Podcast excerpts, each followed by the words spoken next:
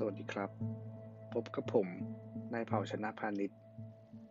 และคุณกำลังฟัง This is 13 Podcast กับตอนสูญเสียคนรัก ไม่มีใครชอบการสูญเสียหรอกครับ แต่เราก็เลือกมันไม่ได้ การที่เราสูญเสียคนที่เรารัก ไม่ว่าจะเป็นคนในครอบครัว เพื่อนสนิท แฟน หรือคนใกล้ๆตัวของเรา ดูแล้วเป็นประสบการณ์ในชีวิต ที่เราทุกคนไม่สามารถหลีกเลี่ยงได้ ในทุกๆการสูญเสีย จะสร้างผลกระทบต่อเรา ทั้งด้านความคิด ความรู้สึก และการใช้ชีวิตประจำวันของเรา การที่เราต้องเผชิญหน้ารับมือ กับการที่คุณเสียคนที่คุณรักไป เปรียบได้กับ การต่อสู้กับการเปลี่ยนแปลงครั้งสำคัญของชีวิต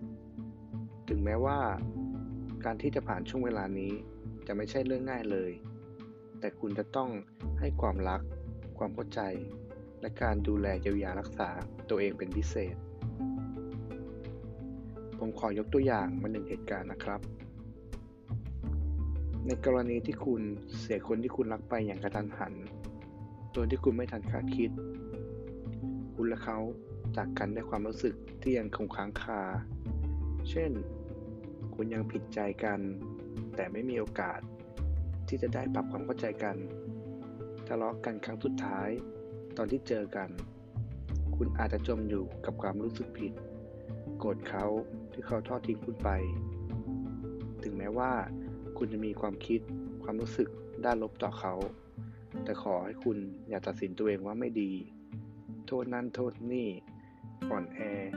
หรืออยากฆ่าตัวตายตามเขาไป คุณควรเรียนรู้ด้วยการเปลี่ยนแปลงตัวเอง ที่จะต้องยอมรับความจริง และไม่จมปักอยู่กับความโศกเศร้า ไม่เก็บกดเอาความรู้สึกต่างๆไว้ บางทีการที่เราได้ระบายกับคนที่เราไว้ใจ และพร้อมที่จะเข้าใจเรา ก็สามารถช่วยจัดการความคิดและความรู้สึกที่อ่อนแอให้มันบรรเทาลงไปได้ หรือปล่อยให้ตัวเองได้ทำในสิ่งที่ตัวเองมีความสุข เช่น การที่เราได้ออกไปช้อปปิ้ง ไปหาเพื่อน ไปเดินเล่น เล่นกีฬา หรือดูแลตัวเองทำอะไรก็ตามก็แล้วแต่ที่ทำให้ตัวเองมีความสุข ดังนั้นการเรียนรู้ที่จะก้าวข้ามผ่านความสูญเสีย และยอมรับความจริง จะช่วยให้คุณแข็งแกร่งขึ้น และดำเนินชีวิตต่อไปได้อย่างมีความสุข และสุดท้ายนี้นะครับ ขอให้ทุกคนสามารถผ่านพ้นจากช่วงเวลาที่ยากลำบากนี้ไปให้ได้ ขอให้ทุกคนมีความสุขครับ และ episode ใหม่ของเราจะ publish ทุกวันจันทร์และวันศุกร์เวลา2ทุ่มที่ This is 13 Podcast